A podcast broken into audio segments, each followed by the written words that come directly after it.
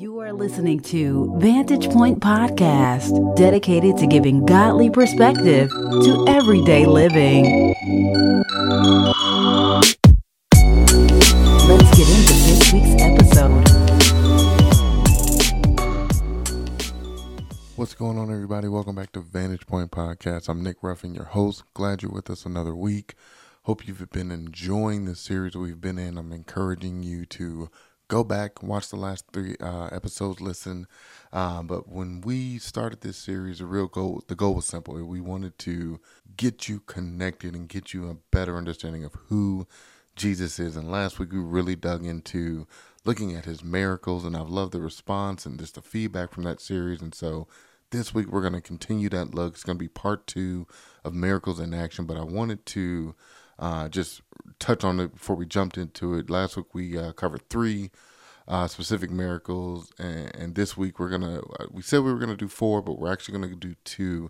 There was just such a shift in, in this planning and in just what God was speaking, and so we're gonna dive into some two very specific miracles. Um, mainly, they're they're so woven together, and there's so much there to unpack. And I want to take the time to really do that.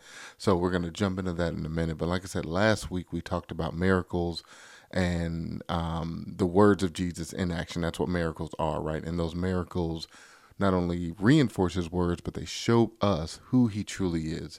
And, and, we know every miracle is not recorded in the Bible, uh, but this week uh, I wanted to spend time and again in the book of Mark, and there's two miracles there that that are so intertwined. I mean, they play out like a, a, scene of a play, right? It's the moment where one of them begins and then that one gets interrupted by the other one and then it's a continuation of the first one. And so we're going to dig into those right now. And, and, and there are going to be stories that you've, you've read if you, if you read the Bible, if you're into it, you're going to know these stories. But really, I want to start um, in Mark chapter 5, and we're going to read verses 25 through 34. And it says, And there was a woman who had a discharge of blood for 12 years and who had suffered so uh, suffered much under many physicians and had spent all that she had all her money and was no better but actually grew worse.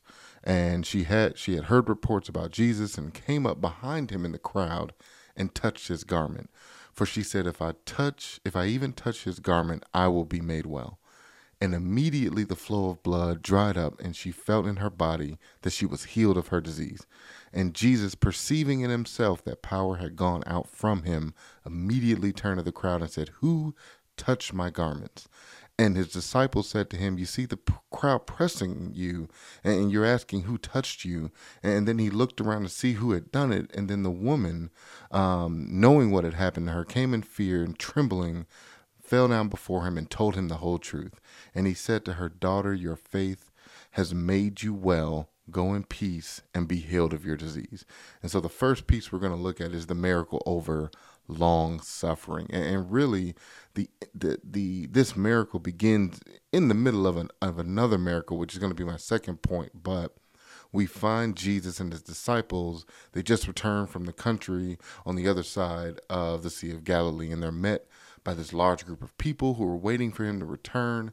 He's standing by the sea, and, and this man falls to his feet and the man begins pleading with Jesus to come to his house to heal his daughter who was dying. And this man was a religious leader in the in the in the community in the town, and his name was Jairus. And I want you to hold on to that name.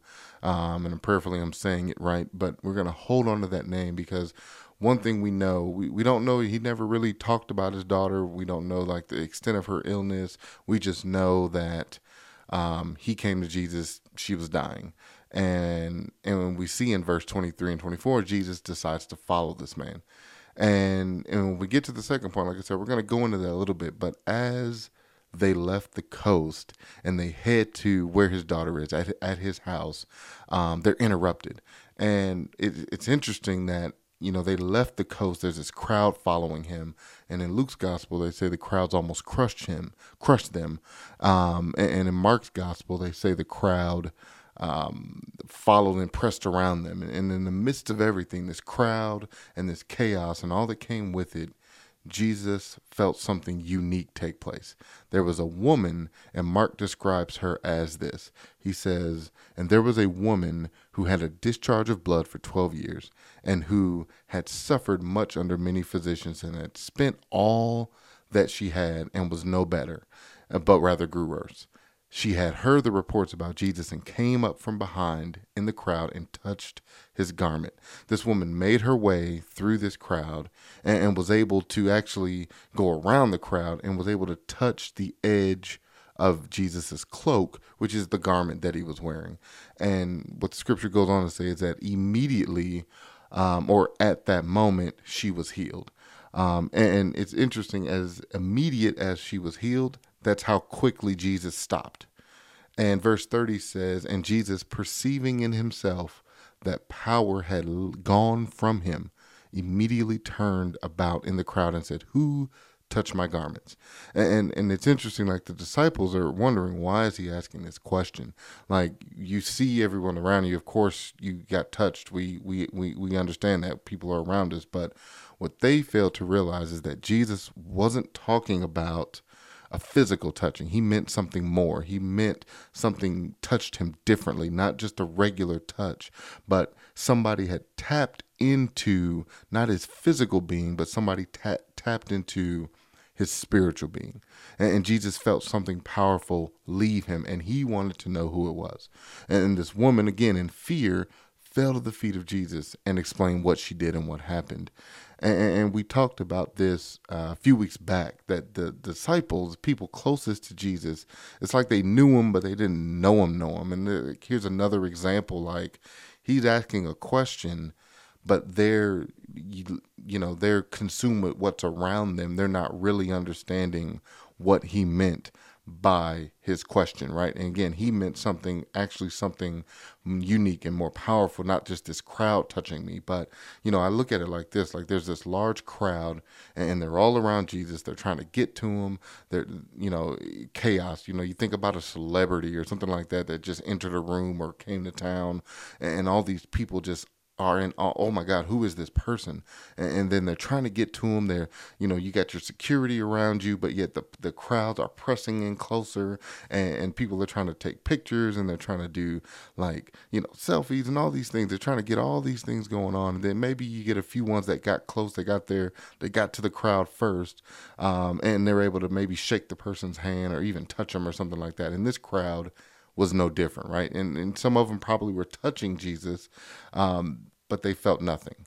And, and, it's interesting, like, why this woman's touch got his attention? And, and, one of the things that that's so key um, when it comes to our pursuit of Jesus is that we're not just part of a crowd pressing to get to him, but are we part of a crowd intentionally touching him in faith and trust and confidence. And, and, when you notice the woman's words, she wasn't even worried about actually physically touching him. She said, If I can just touch his robe, I will be healed. Now that takes a whole lot of faith and confidence to say, if I don't even I don't even need to touch him. I just need to get close enough to the thing that's on him, the thing that is representative of him, and I will be healed. And, and Jesus responds to the woman once she tells him uh, what she did. It's so key and so powerful. He says in verse 34, he says, um, Daughter, your faith has made you well. Go in peace and be healed of your disease. And, and literally, there's 16 words there. Daughter, your faith has made you well. Go in peace and be healed of your disease and, and, and there's something there's four things there that we need to know. When it, think when you think about long suffering when you think about this kind of suffering the woman uh, was dealing with the first thing is he responds with the term of affection. Because when we meet her she's a it, we meet the woman with the with the disease the woman with the bleed with the blood issue. But we leave her as a daughter and he's saying that daughter signifies a new relationship a new connection between them. Secondly he he acknowledges her faith and trust in him. He says your faith made you well. And, and again while her faith was expressed through an action it was her faith in Jesus, uh, in who Jesus is, that healed her. And what we know about faith is there's faith does require a trust. There, there has to be some level of trust that you have um, when it comes to faith. Not not not necessarily for the thing to be done, but in this situation, her faith. She again, faith. If I can just touch his garment, I'll be healed that's a faith because there's a trust associated with that faith. And that's again he acknowledges that um, in her. And then third you know this time of this day and age you know men ruled and and that was kind of where it was. And you know women were viewed as less stable and, and weaker than men. But even in this case you, she she is you know kind of viewed as an outsider. She's she's ill. And uh, we're going to get into that a little later. But again jesus in this moment overturns that belief. He honors her just like he does with many other women in the Bible, and just as we should, right? And fourth, he acknowledges her peace through this miracle because think about it, she's been suffering with this thing for 12 years, and, and now all of a sudden she's healed and she can walk in that peace because her body is now whole. She doesn't have to walk in pain or suffering. And and, and what's true about that is that we understand that there's this you know, uh, long suffering we all go through in some way, shape, or form, right? It may not be an issue of blood, but it might be an issue of forgiveness. It might be an issue of anger. It might be an issue. It may be physical pain, right? But but we have to hold on to the fact that our pressing into Jesus is not just for closeness like the crowds, because when you go back to that picture of crowds, right, it's just, I just got to get close to them. I just want to be close. I just want to be in that presence. But what they were doing and what she signifies um, in, in contrast to what they were doing is there's, there was a true pressing that she wanted to get to him for a specific purpose, for a specific reason, because of her faith and her trust in um, him in Jesus that he can overcome all things, and that includes long suffering and her issue that she's been dealing with um, for a good part of her life, twelve years. And, and really, again, when we meet this woman, Jesus is on the way to another miracle. Um, and, and, what we know is, if you you remember, that you know Jairus had come to Jesus pleading for his daughter, and Jesus had agreed to go, right? And we don't know how she got this illness, but we, it's a reminder like unexpected tragedies, unexpected situations happen, right? And this little girl's dying, and her father, in desperation, went to seek out the only hope they had left, and that was Jesus. And, and we go back to even the scriptures we just read at the beginning uh, with the woman that now is our daughter, and it says, when he got out the boat, um, this man, Jairus by name, leader, one of the rulers of the synagogue, fell at Jesus' feet and implored him earnestly, saying, My little daughter is at the point of death. Come and lay your hands on her so that she may be made well. And one thing we know is that when when this crowd and everything was going on, this man made this plea to Jesus, and he again being at the center of the city. He's a leader. He he's there. He's waiting. He's he he's got that closeness to get that to that degree with Jesus where he can have this conversation. And, and there's something um, with his words that that stand out. And when you look at it again, he says, "My little daughter is at the point of death, and come and lay your hands on her, so that she may be made well and and live." Um, and in these words, there's three things that he makes clear in his request to Jesus. I need you to come with me to her.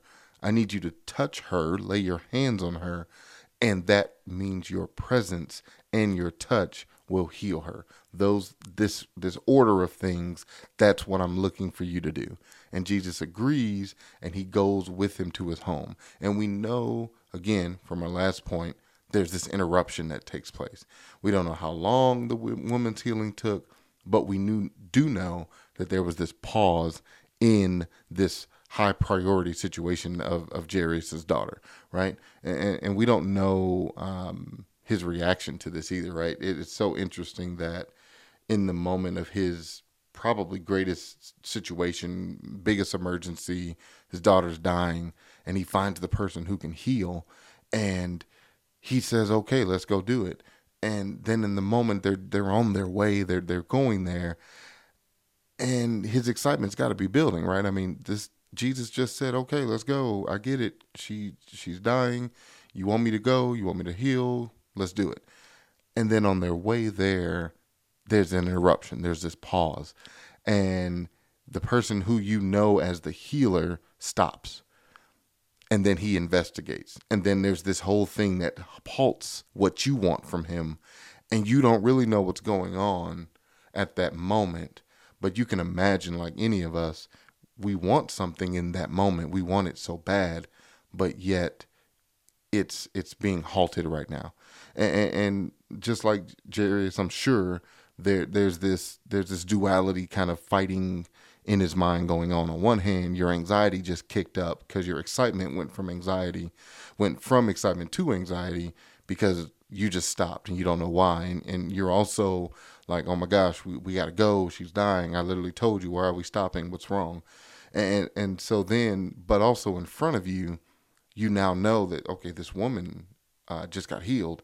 And on one side, that's like confirmation of what I know you can do.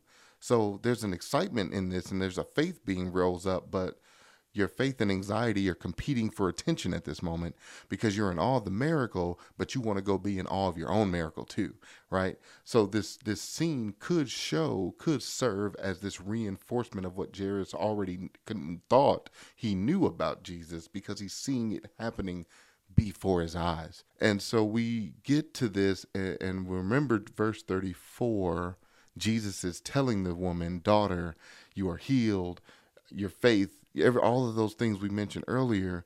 And then the next, literally the next verse, verse 35, says, While he was still speaking, there came from the ruler's house someone who said, Your daughter is dead.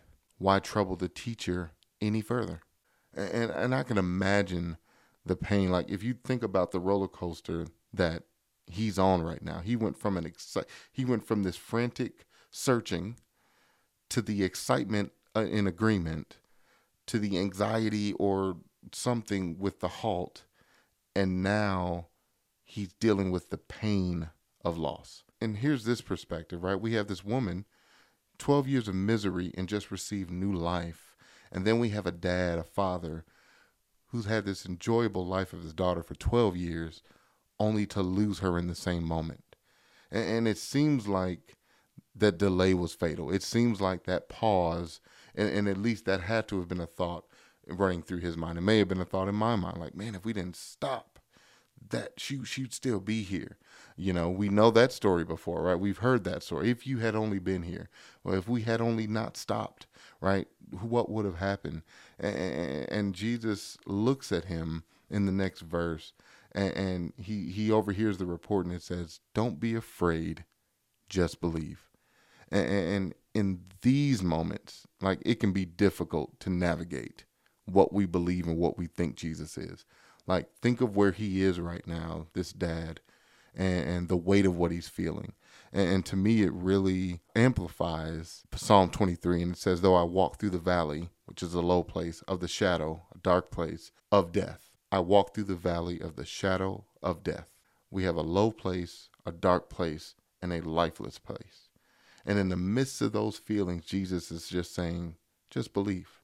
But what the, what the just believe tells me is the rest of Psalm 23. I will have no fear, for he is with me. Literally, Jesus is right there with him in the midst of his valley. He's physically standing right there. And they reach the home where people are just crying and they're mourning his daughter. And Jesus asked them, "Why are you mourning? She's only sleeping." And in response, the people laugh at him. And, and there's this, there's this, you know, debate and question when you read commentaries like, what did Jesus mean by saying she was asleep? And and there's a lot of different ways you can look at that. But the short answer, in summary, is this: her condition, which was death, was not her final state. And, and Jesus uh, had everyone leave the house except her parents and his disciples and he takes the little girl by his hand by her hand and he says these words and i'm prayerfully going to say these right. He says talitha koum talitha koum which means little girl i say to you get up. The next verse says immediately the girl got up and began walking for she was 12 years of age and they were immediately overcome with amazement. And i want you to pay attention. Hold on to this piece right it says it, we know Jesus came to the house, he touched the girl by hand, and she was healed.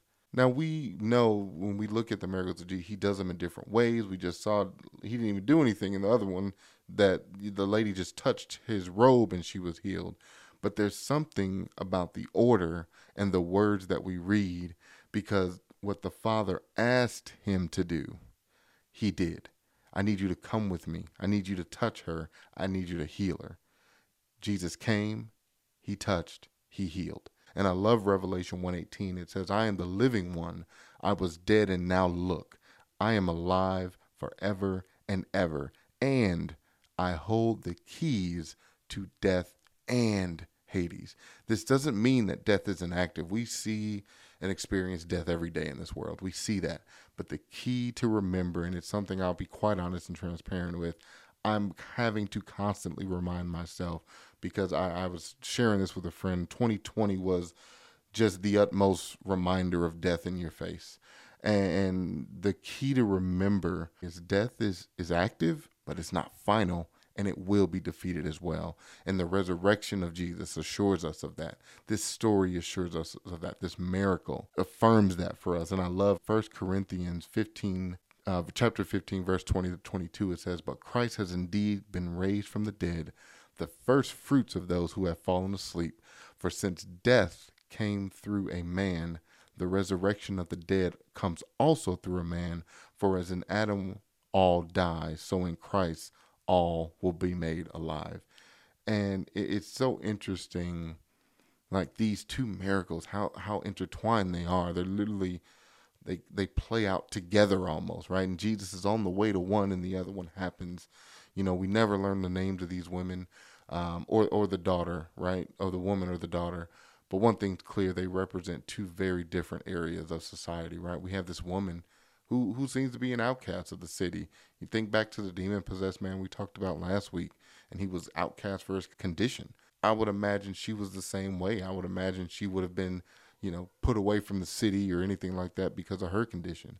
Like like the man uh, would be, he was somebody outside looking in, right? Um, think about the crowds around Jesus. She had to go. She had to get around the crowds. She was on the outside of the crowd, right?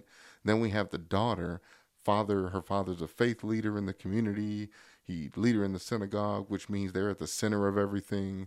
And what that showed me is, is we have two two areas. We have the center and the edge. We have the outermost and the outermost and the most connected. And yet both need Jesus in their moments. You know, and that's who Jesus is. Like he's connected to both. And when I think about Jesus, trying to define him or even when we try to figure that out right? What's our first place we tend to look right? It may be church. That's initially what we where our connection to jesus may begin. And it seems like a logical place to go. But one thing that we know that should be true is the church should be established on the teachings of and leadership of Jesus, the things we're reading in the Bible. Those things should be woven through in and out of the church. But when we dig into religion, and, and we start to really understand different views they have about Jesus, they greatly differ, right? Not all believe he was the Son of God and man. Not all believe he will come again and rule on earth. Not all believe that he rose from the dead and ascended into heaven. How that ties into these people like on the edge and people in the center is religion tends to define who belongs where. You think about the Jewish leaders of this community decided that this woman should be on the edge because of her illness. But yet, this child who became ill because of her standing in the community didn't have to be on the edge. But the truth of the matter is, when we start to unravel who Jesus is, we find that his reach includes the center and the edge. It's not up to institutions or pastors or people or even me to tell you who should and should not have Jesus right? Those things and people should serve as a guide, but those guides should have a book and a playbook that is the Bible. And, and what we know the Bible says is it tells us that Jesus is the, the center. He's for the center and he's for the edge, right? Jews and Gentiles. We talked about that. And you think about the people in the crowd around Jesus trying to get to him and feeling nothing. But this woman who they casted out and wanted nothing to do with gets something from him far better. She proved to be closer to him than anyone, but yet she was the furthest away. And and he proves that and reaffirms that through calling her his daughter, right? He his children exist on the edge and in the center, and we know this woman uh, and and what she knew and what we learned from her is if I could just get close enough, we have to have that same mentality no matter where we are. And, and, and when I think about as I close out this message, when I think about where I am or where you are, um, it doesn't matter because Jesus will meet you exactly right there. And you might feel like you're on the edge and you might feel like you're in the center, or for some people, and sometimes you may not know where you are. But one thing is for sure Jesus knows where you are. He's ready to meet you there. And like I say every week, this series and going forward, we're going to pray. We're going to do a salvation prayer because it's a critical thing to get connected with Jesus and really understand and know who he is. And I just want you to repeat after me. And it's I just simply say this Hey, God, it's me. You see where I am and I need you. You see where I am and where I hurt and I need you. I know you love me. I know you sent your son Jesus to die for me. And I know I'm not perfect. I've made mistakes. And I know and I believe that Jesus is Lord. I believe his death was for me. I believe he raised from the dead for me. And I believe he is in heaven. And I'm ready to get to know him. I'm ready to be deeper in relationship with him. Amen. And if you pray that prayer, I'm telling you, you it best decision of your life. I'm telling you, best one. And this journey you're about to take, it's going to change your life. Not easy. I said it last week. It's not an easy journey, but it's not a difficult one. But if you stay consistent, take it a little bit each day, a little bit each week, a little bit each month. It doesn't make you perfect, but what it begins to do is it sets you on this intentional, day by day, step by step journey in the best relationship you'll ever have. And I want to help you again. I'm going to throw it out there. Email us. This is vantagepoint at gmail.com. Let me know. I want to send you resources. I want to help. I want to help you in this walk. Stay with us in this series. I'm telling you, we got a few more weeks left leading up to Easter. It's going to be awesome. I want you to come back next week. We're going to dig into miracles a little bit more, and then we're going to talk a little bit about what's coming up for Easter and Vantage Point. Thank y'all so much for rolling with us. Have a great week.